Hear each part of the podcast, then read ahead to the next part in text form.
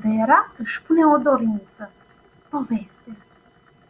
Vinerea este ziua bunicului. În fiecare vineri, bunicul vine să se joace cu Vera. Dar astăzi nu poate veni. Fetița stă singură în camera copiilor. Își ia cuburile de construit din lemn, dar fără bunicul ei, joaca asta nu mai este distractivă.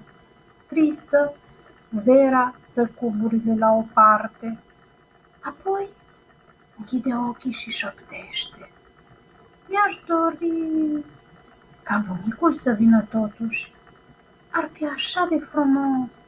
Atunci aude în gând vocea bunicului. Nu fi tristă, Vera, joacă-te mai departe.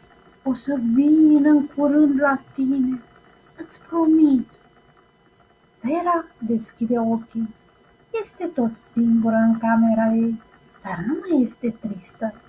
Construiește din cuburi o casă mare, minunată, pentru ea și bunicul ei. Deodată cineva sună la ușă. Trrr! Vera sare în sus, aleargă în hol și se aruncă în brațele bunicului. Sfârșit! Noapte bună, copii! Somn ușor, vise plăcute!